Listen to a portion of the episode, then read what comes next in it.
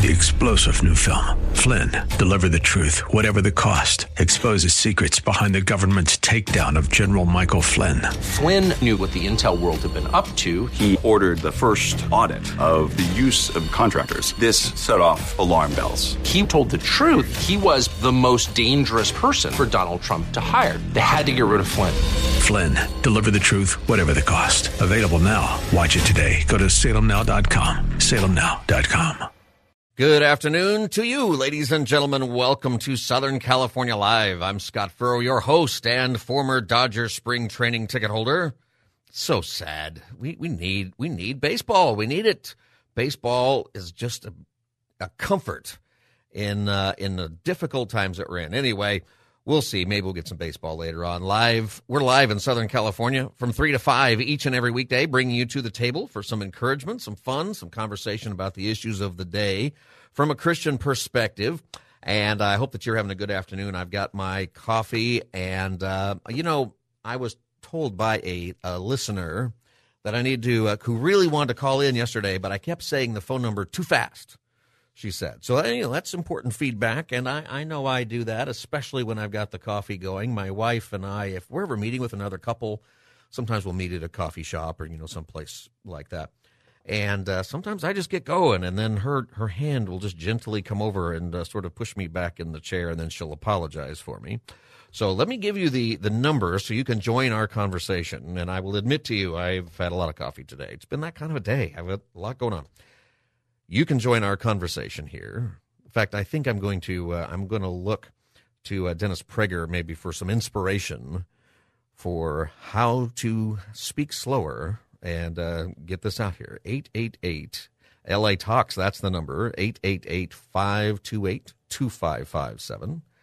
888 LA Talks. That number is 888 528 2557. Now, I encourage you to put that in your phone because you never know when you're going to feel like I got to be a part of this conversation, like this one listener did yesterday. And if you just have it in your phone, if it's in your contacts, if it's ready to go, you may think to yourself, I'm never calling into a radio show. I don't do that. You know what? This show you might. This show, you just might have the the spirit of God prompting you to join this conversation because you might add something that will change somebody's life. That is the power of this program. So 888 528 2557, 888 528 2557. And if you don't think you can call in, but you want to email, you can email me at socallive at kkla.com. Socallive at kkla.com.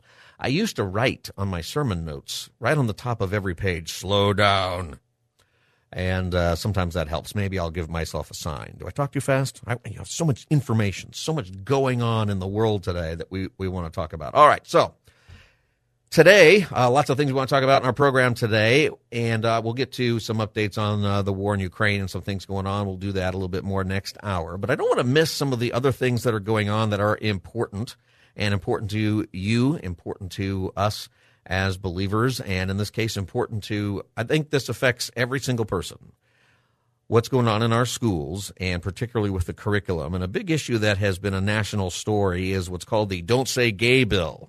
You know what I'm talking about in Florida? It just got it just got passed. It's uh, it gets referred to as the Don't Say Gay bill, but that is not at all what it is. In fact, the governor of Florida, Ron DeSantis, was asked about the Don't Say Gay bill and by a reporter, and this was his response.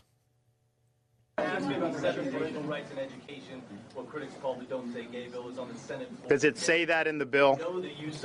Does it say that in the bill? I'm asking. You to tell me what's in the bill because you are pushing false narratives. It doesn't matter what critics say. It says it bans classroom instruction on sexual identity and gender orientation. For who?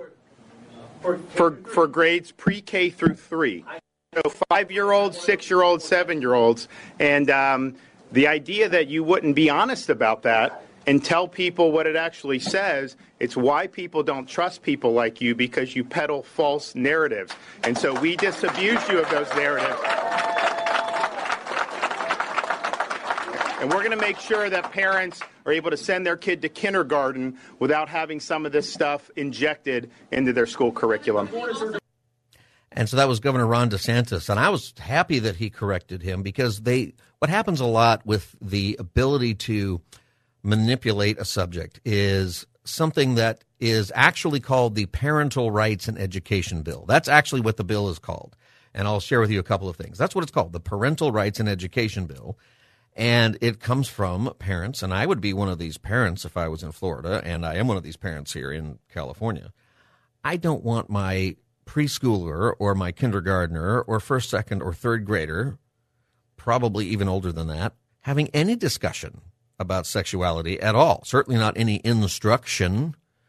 And so there's nothing in the bill that says you can't say gay and uh, or nothing like that. And that's where that comes from. It it changes the conversation. It turns it into kind of a gay rights thing when really it's meant to be a parental rights thing. And that bill passed the uh, Republican controlled Senate in Florida 22 to 17 uh, on Tuesday. And now it will be signed and go into effect next year.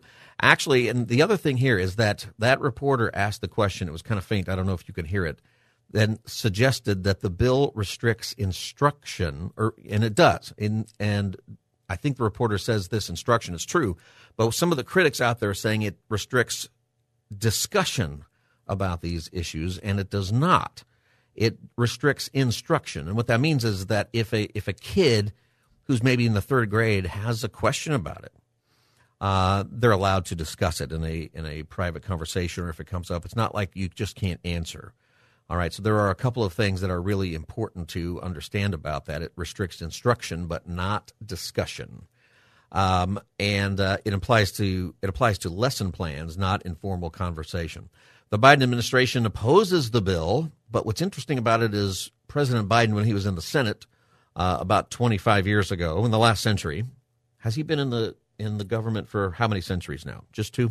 Okay, just two. Uh, in the last century, so it was a while ago, but he supported a bill that was even stronger in its wording that restricted specifically any discussion about homosexuality in a positive way. That's the bill that he voted for a few years ago. So his press secretary, Jen Psaki, was asked about this. Go to Psaki clip number one in terms of his views and comments from 25 years ago. I think the most important question now is why are Florida leaders deciding they need to s- discriminate against kids who are members of the LGBTQI community? What prompts them to do that? Is it meanness? Is it wanting to make kids have more difficult times in school in their communities? I would pose that question to them and we can talk about it more tomorrow if you get an answer. See, that's the uh, the thing that we do now is that we don't have a real answer. We don't have an answer that's based in fact, or we don't have an answer to that question that's based in anything in reality. So what we're going to tell you instead is that you're a bully, and nobody likes bullies, and nobody wants to be called a bully, especially if you're not a bully. In fact, I think even if you are a bully, you don't like to be called a bully. Uh, you don't want people to really know you're a bully because then they might punch you in the face, which might stop you from becoming a bully. And so that's kind of the, the turnaround that we see in our culture today is that if you don't agree with something that is part of a certain agenda, then you must be a bad person. Now, this happens in some, you know, in all kinds of ways, sort of left and right on some things, uh, but it's pretty serious here when it's talking about the kids. And there is a clear agenda, a sexual agenda towards our, our young kids. And there's a lot of information about that that's out there. Um, she was asked again about this because she dodged the question. Here was her response when she was asked a second time about why the president is supporting the, against the bill now when he supported something more severe just a few years ago. Was there a reason you supported the same policy, though, in, in the 90s when we were all in school? I think what's important to note here is how outspoken the president has been against discrimination, against uh, kids, against members of the LGBTQI plus community, and what we're looking at here is a bill that would propagate misinformed, hateful policies and impact children. Does a five-year-old have any role, any idea that they're part of any sort of sexual community, a heterosexual community, or whatever. That's not at all what this is doing here. That's not what this bill does. It doesn't restrict discussion. And what the bill does is it also does not require uh, teachers to out students who might be having same sex attraction or some questions about these things and they come up. Um, it does say you can't withhold information. So if your five year old has got sexual questions, You know what I would want from my my kid's teacher? In fact, my kids right now, seventh grade and fifth, fourth grade, I would want to know right now if they have questions about any of these things. My older son, we've had the talk, and he giggled all the way through it. In fact, he couldn't deal with it. He was like standing on his head in the car. We drove out to the beach and sat in the car, and I thought I would have this fatherly conversation. I got it all out there, um, and he he dealt with it. But you know what? If he were to have some conversation with his teacher and he was struggling in some way, I'd like to know. And for sure, if my fourth grader, who is nine, has questions about this, not only would I like to know that he has those issues, I would like to know where he got it. What's he looking at in an era where he has classmates who have a smartphone with probably no restrictions? That's the era we live at. See, basically, this bill and others like it is about sex ed for the little kids. Why do we need to push any sort of sexual agenda? There's something greater going on. It is spiritual and it's happening everywhere. And I invited a guest on our program today who's been with us before. His name is David Schmus. He's the executive director of Christian Educators Association International. And he's going to join us because he's an expert on this subject and what he does as part of what Christian Educators Association International does is it works with public school teachers who are believers and people who work in the public schools who are believers and how do we deal with these issues how do we engage parents how do teachers who are in our schools and administrators deal with these things without getting in trouble and it's getting harder and harder. And you know, we live in a time, and many of you I know are, are thinking about public school and school choice, and those are great issues, and I'm behind those issues. But public schools are going to be inevitable. Whatever happens in the next couple of years with the, the movements that I think are much stronger now because of these sorts of bills and because of what we learned during COVID is going on in our classrooms for homeschooling and private schools and school choice. Those are much stronger. They're still going to be public schools, and there are a lot of believers who are called to be teachers in the public schools. And that's a great thing that uh, David and this organization does is they support Christian public school teachers. And I wanted to have him on here to, to have this discussion with us. David, welcome to Southern California Live. Hello, how you doing, Scott? I'm doing fine, David. How are you this fine afternoon on a Wednesday? I'm doing wonderful. It's so good to hear your voice and so good to be back on your show. Yeah, it's great to have you. Hey, um, what is your thought about this thing going on in Florida, and how would she this kind of bill? I mean, maybe people think, well, that's three thousand miles away, but we're in California. Hello, where are we at? How how does it fit in with us? well, uh, to think, to dream that a bill like that could be passed here is, is a nice thing. Uh, of course, through God, anything is possible. But uh, certainly, we would love to see uh, legislation here in California that would really free teachers up from having to discuss these issues with youngsters. I mean, yeah, a six-year-old uh, doesn't need to be having conversations about uh, sexual identity and and uh, sexual preference and anything sexual. Uh, we need to leave that to parents, and I know our members uh, certainly agree with that. And uh, we would love to see legislation on a similar vein here in California. Uh, not holding our breath, of course, unless uh. God does something miraculous with our, our electorate and our legislatures and things. But uh, nonetheless, we are certainly contending and praying for that.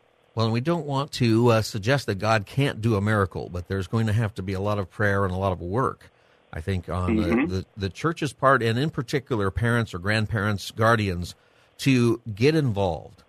And yes. uh, over over the last, uh, say, during the COVID, what did you see as far as parental involvement? What are we seeing as far as that goes in, in California? Well, something that was actually uh, very refreshing about what happened during COVID, I think it largely was a disaster for kids' uh, mental health and educational uh, progress. But uh, what we did see is we saw examples of parents uh, getting to sort of lean over the shoulder, if you will, and watch some of the instruction that was happening and get more involved. And uh, I think that's a contributing factor to why you saw, for example, the San Francisco School Board turnover uh, a few months ago, and why you're seeing more and more parents run for school board and win uh, school board elections. I know in the community I live in, uh, in Yorba Linda, we had our school board uh, uh, significantly impacted uh, by a influx of concerned parents this past time around, and so uh, I'm I'm actually pretty encouraged. Uh, you know, more so than I would have been, I think, uh, without COVID, uh, based on what's going on. Yeah, I think what happened is parents understood that there's a much greater reason to be involved. And you mentioned the San Francisco recall. If people aren't aware, San Francisco a couple of weeks ago recalled three of their school board members and what I think is very relevant about this is this was not some kind of right wing Republican group that got together to recall liberal school board members. It was not a left and right, right thing. Everybody involved with this was on the left. The people who mm-hmm. got recalled, it was funny because they tried to say, "Oh, this is a bunch of right wing stuff."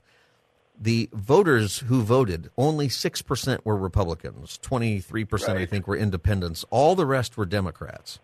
Yes. And what I want to say here is that this should not be a partisan issue. This should not be left and right. All of us, Yes. whatever our politics might be, we need to be paying attention to what is happening to our kids in school.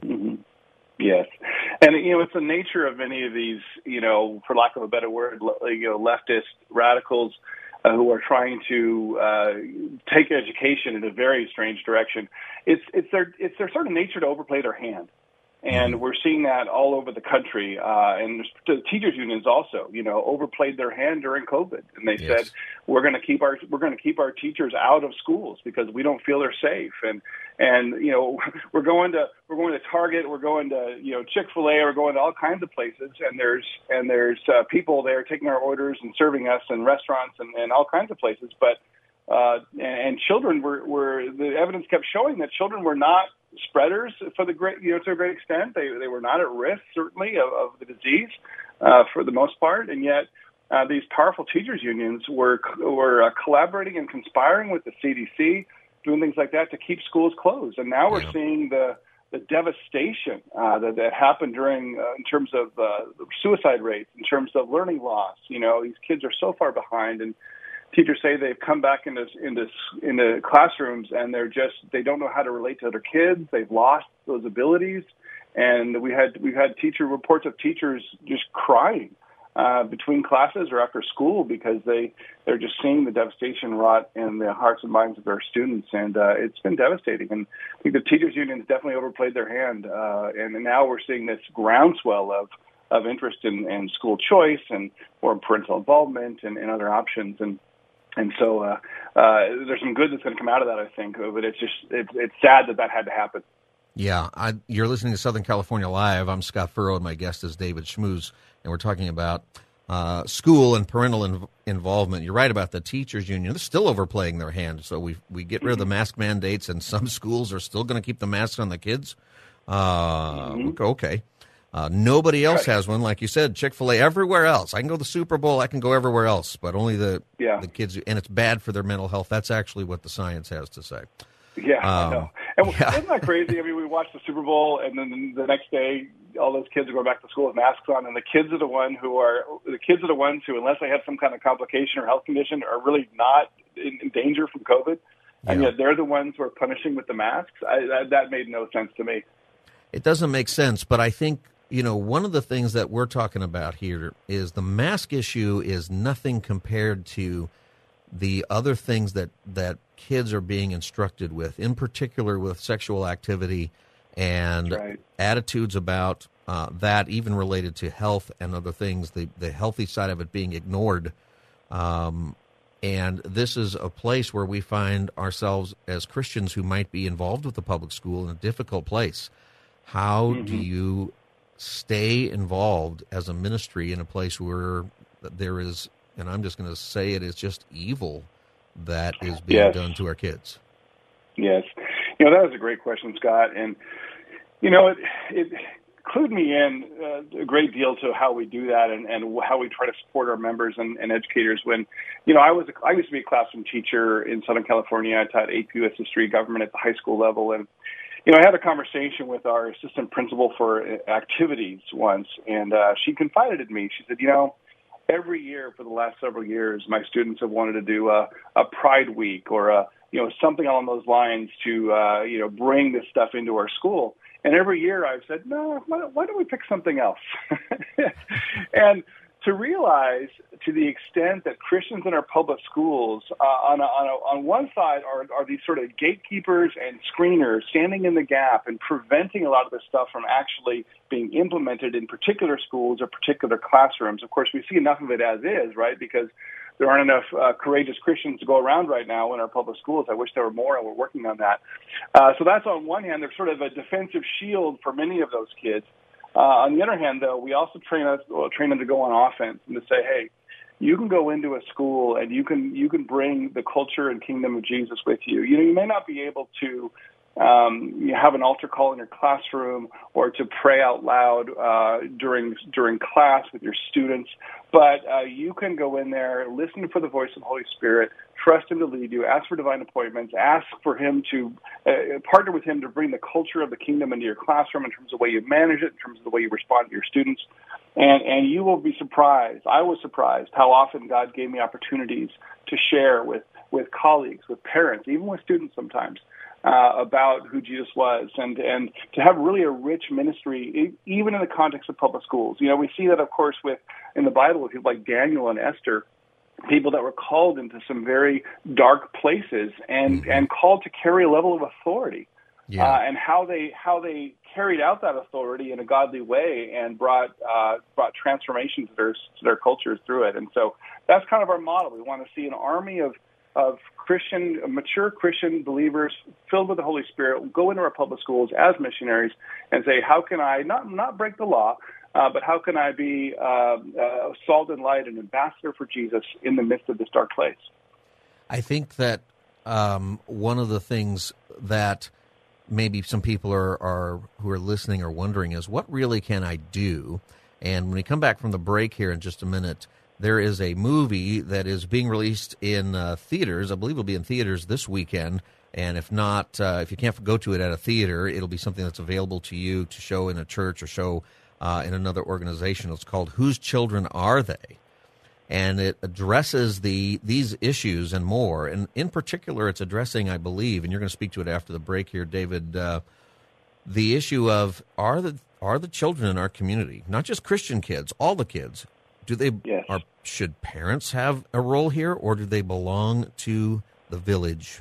Do they belong mm-hmm. to uh, the government in a sense? It's actually uh, that sounds crazy, but that is what the agenda is. That these are not your mm-hmm. children; there are collective children, and that's why uh, this movement to teach things to kids that should not be taught uh, is happening mm-hmm. because somebody's decided that's the agenda.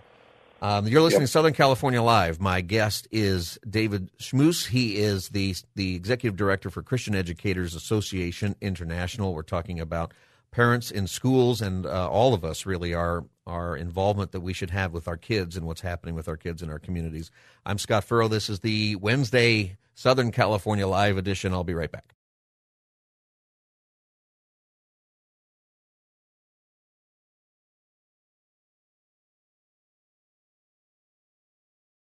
Welcome back, everybody. Southern California Live. Scott Furrow. Good to be with you. Our phone number is 888 528 2557. The easy way to remember it is 888 LA Talks. 888 LA Talks. And uh, if you look at your phone, there still are the the uh, the letters right there on the numbers on your phone, and you just spell out LA Talks 888 LA Talks. Uh, 888 528 2557 if you remember the numbers there. You can call in. Our guest is David Schmus. He is the executive director of Christian Educators Association International. And we're talking about parents' roles in public schools and what we can all do, not just parents, but all of us. Uh, when we were in the first section, first segment, we were talking about the Don't Say Gay bill and how that has been portrayed in the media. And now we're talking about right here in California, and it's gone pretty far. And a tool that is coming out, and uh, David's going to speak to this in a minute, is a movie that is available this weekend. It's called Whose Children Are They? And it's a documentary that features teachers and parents and frontline experts who really do pull back the curtain about what's happening in our public schools and what the instruction is. And uh, David, you were able to see this uh, in advance. Uh, what's your take? Yeah, I, I did. And let me let me say first, Scott, I, I need to correct that a little bit. Sorry about that, but it's actually being shown on only one day, which is Monday right. on Monday, March 14th. So yes. it's not it's not going to be in theaters this weekend, but you can go to whosechildrenarethey.com and get tickets for this one day event on Monday, March 14th. And I'm excited about this movie for one reason is is four of the people interviewed happen to be members of our organization. So mm. I'm very excited about that and, and the favor God's given them to to be part of this uh, production. Uh, what this movie does is it is it really it's a it's a long documentary. It really covers a lot of bases. It goes through uh, kind of the, the history of education and, and really the connection of specifically the unions uh, and education in general, public education in the, in the modern sense, uh, to leftism and, and Marxism. And it kind of makes that connection. It goes through the various things we've experienced lately, like what happened during the COVID shutdown, a little bit what we were talking about earlier, uh, critical race theory, uh, what's happening with uh, what's called restorative justice, and this idea that we can uh, simply by not punishing kids, we can make it more equitable or make the, the numbers between different racial groups in terms of how much they're disciplined kind of come out even, which is kind of the goal. Uh, and and the, the havoc that that is wreaking in terms of ignoring and enabling violence and things like that. It talks about the radical sex ed uh, that's uh, happening in our schools. And by the way, uh, do not take your children to this movie. Um, the sex ed uh, section is uh, quite disturbing, which of course is the point uh, to show what's uh, happening in some of our schools. I think that might be Um, one of why the. we need more. I think that might be one of the most interesting things is what you're going to see in this. It is disturbing. Yes, Um, yes. And, And, wi- and that's why we need more Christian teachers to, to stand in the gap because when Christian teachers get this curriculum, they can kind of like, okay, well, we're not going to cover that part of it, right? um, and so it also covers things like transgenderism and, and the gender agenda and protecting girls' sports. It talks about uh, lowering standards for the sake of equity, you know, by kind of like eliminating the achievement gap by eliminating achievement is kind of the idea uh, that we're seeing now. Um, turning kids into social justice warriors, uh, teaching kind of victim history, as I sometimes call it, and, and really how the, un- the teachers unions have had their hands in all of these things.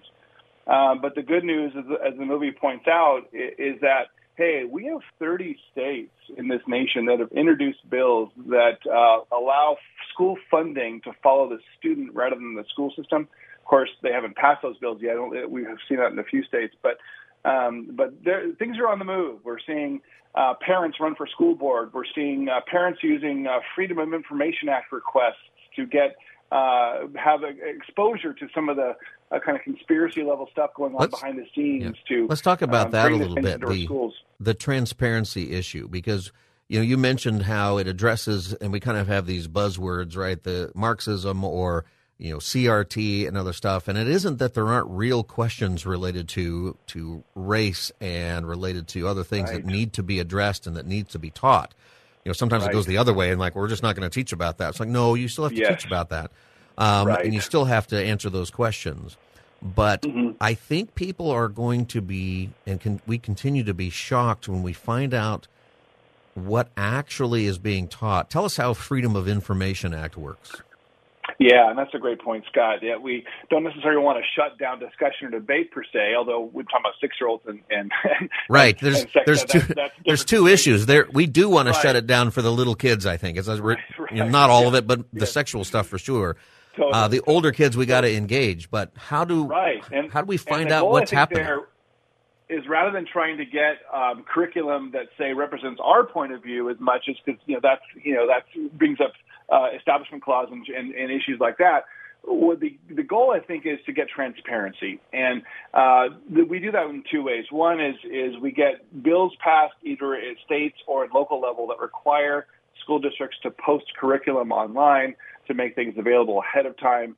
Uh, you know, there's some effort to get bills passed um, that would say things like, "Hey, anytime uh, sexuality or things are are discussed, it's got to be posted online at least a certain amount of time ahead of time." And even California, by the way, requires that with the sex ed law.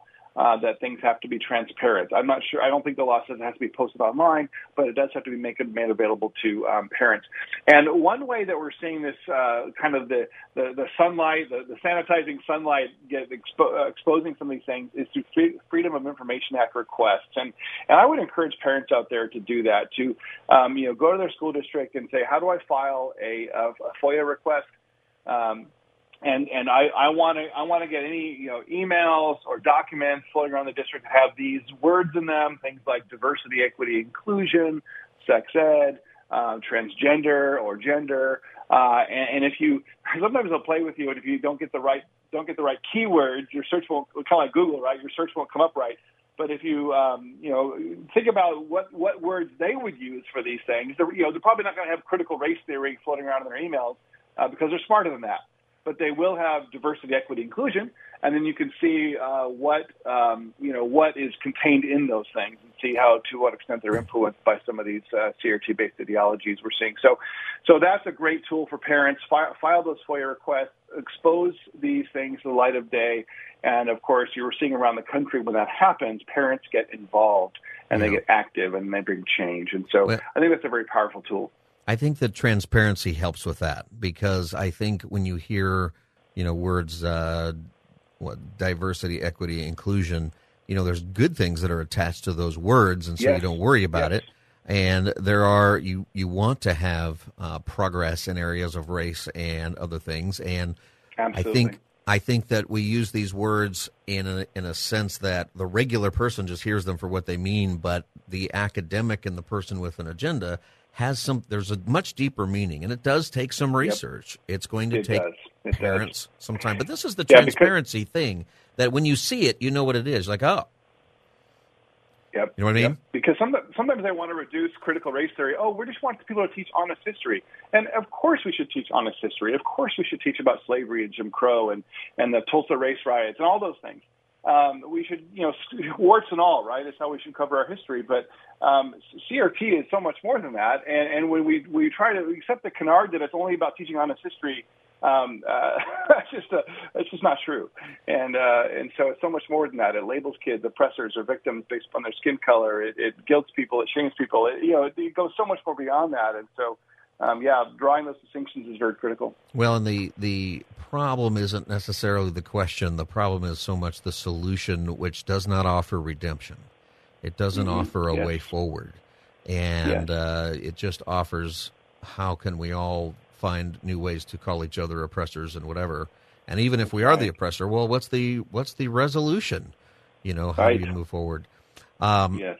So I think for for people listening, and I don't want to just leave this to parents. I mean, parents, I think, and I'm a parent, and it upsets me significantly. But if you're not a parent, or you don't plan on being a parent, or you're a grandparent, so you like leaving the uh, troublesome things to your kids, um, I think we need a role because the society needs to be aware that this is damaging the kids. And like I said, we we should not make this a left and right issue. This needs to be mm-hmm. right and wrong.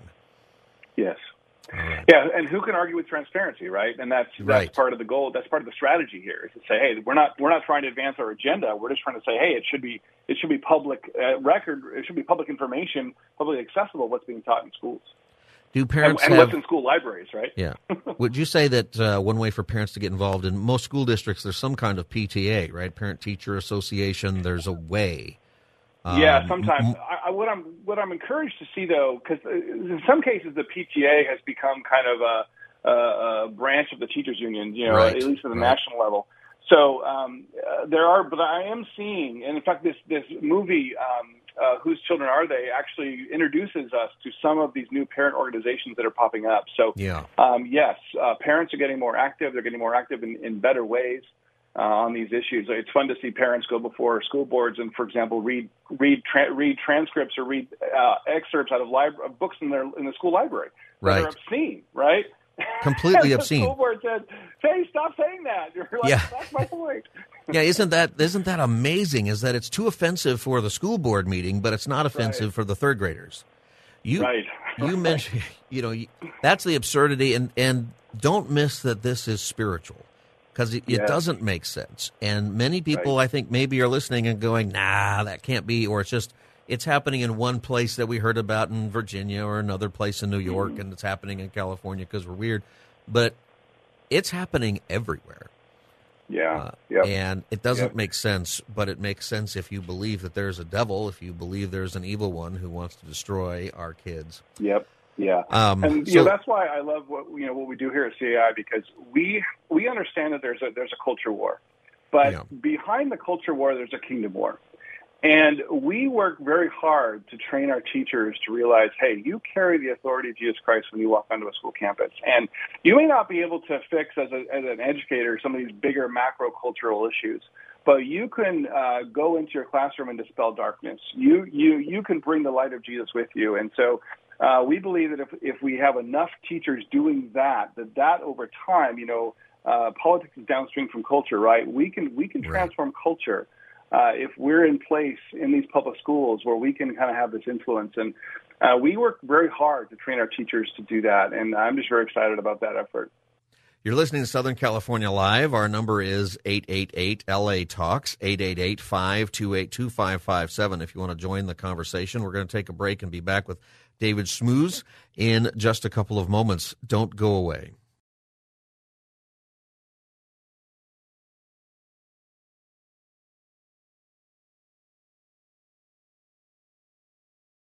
Welcome back, everybody. Southern California Live. Scott Furrow with you. Good to be with you. 888 LA Talks is our phone number. 888 528 2557 is the number that we have. My guest is David Schmus. He's from Christian Educators Association International. And uh, we've been talking about what we can do to be connected as citizens, parents, grandparents, guardians, but really all of us need to be paying attention to what is happening to our kids. And I think one of the things that I hope we can do, and many people listening are you know coming from different angles on the political spectrum, but so many of these things have been sort of left and right. And I think an encouraging thing that's happening is that I believe we have a lot more that we are, from the left and right standpoint, agreeing on rather than disagreeing. For example, we've talked about the San Francisco vote that happened, which was mostly everybody on the left. And one of the things they were most offended by was the whole idea that uh, merit doesn't matter anymore. Um, and that it, you know, in a sense, it almost doesn't matter if you're able to read or not, as long as you don't feel bad about it. Uh, I think somehow, yeah, uh, yeah, it's that. like eliminating achievement, eliminating the achievement gap by eliminating achievement, right? Right. That that is what's happening, and I don't know if we realize that. That's happened to some extent, even in colleges. San Diego State uh, and some other state schools have done that. You know, it's sort of like everything's pass or fail, but um, or even where you take the uh, the people who worked really hard to get an A or hundred percent, and you reduce their score.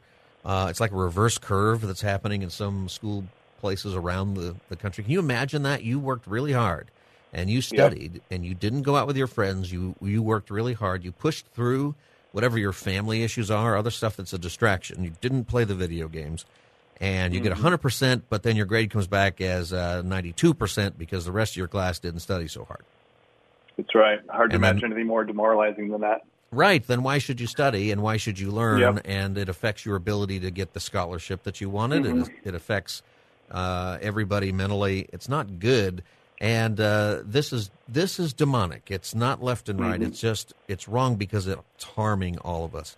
Now, your organization, yeah, similar, yeah, go ahead. In a similar way, that you know, if you're a female athlete and all of a sudden you've got a biological male competing against you, um, that's pretty demoralizing. It, it's it is demoralizing, and why are we accepting that? Why does the NCAA think that's okay? Um, you know, and she, you know, she wins. She he she wins by forty five seconds you know, uh, she's out of the pool and dried off and given her a speech before the second place person comes in. right. um, I don't know why we think that's okay, and it isn't to, not, you know, to not want to address whatever's going on with her, mm-hmm. but why is it acceptable to people who, especially to people who are worried about patriarchy, to yep. let a man get involved in and become the winner. Isn't that patriarchy? Oh, I can't do well against the men. I'll just be a girl and now right. I can win all it, the gold medals. You're right. It's not logical. It's demonic, and, and yeah. you're absolutely right about that, Scott. Yeah, it's wrong. All right, tell us about. You know, we get into all of all of this, and you know, this is for a lot of our listeners. You know, this is why we're in support of school choice. Um, and incidentally, I know that you know a lot about this too. Across the country, the school choice movement is is happening. It's not real successful yet, but it's moving. Uh, very quickly in that direction. How many states mm-hmm. would you say uh, bills are actually being considered? Yeah, there's uh, according to the video I saw, and it was information I hadn't heard, but I knew about a few states that have passed them. I think South Carolina is one, but there are apparently 30 states uh, that have had bills introduced. And I'm here in California. There's a bill, um, there's a ballot initiative rather, that should be on the ballot. We hope for 2022 uh, called the Educational Freedom Act uh, that would actually give parents uh, $14,000 of uh, pure I can't never say that per pupil spending essentially uh, to take with them to any school that they want to go to. And uh, if this were to pass, and you know, I didn't think it usually ha- I didn't think it used to have a chance.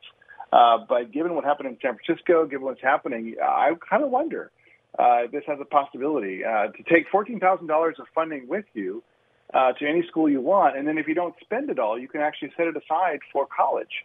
Uh, think right. about homeschool families, you know, right? Getting um, getting fourteen thousand dollars a year that they can just bank most of it for their college kids. Co- I mean, wow, this could really uh, uh, be a, a, an earthquake for public education in California if it were to pass. And uh, but it first has to get on the ballot, so we'll see what happens with that. Well, and I think that the it's called funding the student, right? So that the money Right. goes with the individual students, not to the school. And Right. you know, if you want to talk about you know institutional problems of class warfare or race or other things, part of it is in the school how we do schools, where the rich neighborhoods get more money because they pay more property tax, uh, and this Yep. is unfair to the poor kids. Uh, who tend to be people of color in the way things are, and this is a serious thing. So people are saying, "Well, why Yep. don't you just send your kid?" This is the response that we got from people this week, right? Is well, you can just send your kid to a pu- to a private school. Well, no, you can't if you don't have the money. Yep, right. Um, Hey But Scott, here we you got a, a big event coming up. Can I? Yeah. Can I, I know our time is running out. Can I tell you? Tell you? yes, absolutely. Tell us about that event. Awesome. Uh, we, of course, it's easy to say public school teachers who are Christians should go into schools and carry Jesus with them and, and you know, walk in the authority and all that. But that's really hard to do, and especially hard to do if we're alone and we, we don't have a source of encouragement or community in that. So uh, that's the idea of an event. It's going to be uh, March 26th, uh, Saturday night. We're going to have Dr. J.P. Moreland come and speak to us, a world-renowned philosopher uh, lover of Jesus, and we're going to have testimonies, going to worship, and, the, and we expect between 100 or 200 or maybe more uh, Christian teachers, mostly public school teachers from all around Southern California, coming to Anaheim. It's going to be at Vineyard Anaheim uh, in uh, on the on, on La Palma. It only costs twenty dollars. It includes dinner. Starts at five o'clock. We've got some great workshops to start us off. Uh, JP Moreland's going to be doing something about anxiety and depression. I'm going to be talking about uh, how do we endure in the mission field of our public schools uh, with all this wokeism that's coming in. Uh, we have a, a session on teaching in the spirit. And then we're going to sit down for a main event uh, with dinner. Testimonies Bible University is sponsoring it. And we're going to have a little interview with JP Moreland where we're going to talk about uh, how do we kind of walk naturally, supernaturally in our public schools? You know, how do we see uh, more works of God happening in our midst and, and in front of our eyes? And how do we kind of posture ourselves for God to work through us more effectively? And, and I think it's just going to be a real blessing uh, to so many teachers. We, we've done these now. This is our sixth one. We've done these, and just to watch the teachers walk out of these events so encouraged, so lifted up. You know, so many teachers are, are about to leave the profession. I think I saw a study that said 54% of educators nationwide are considering leaving the profession in the next two years.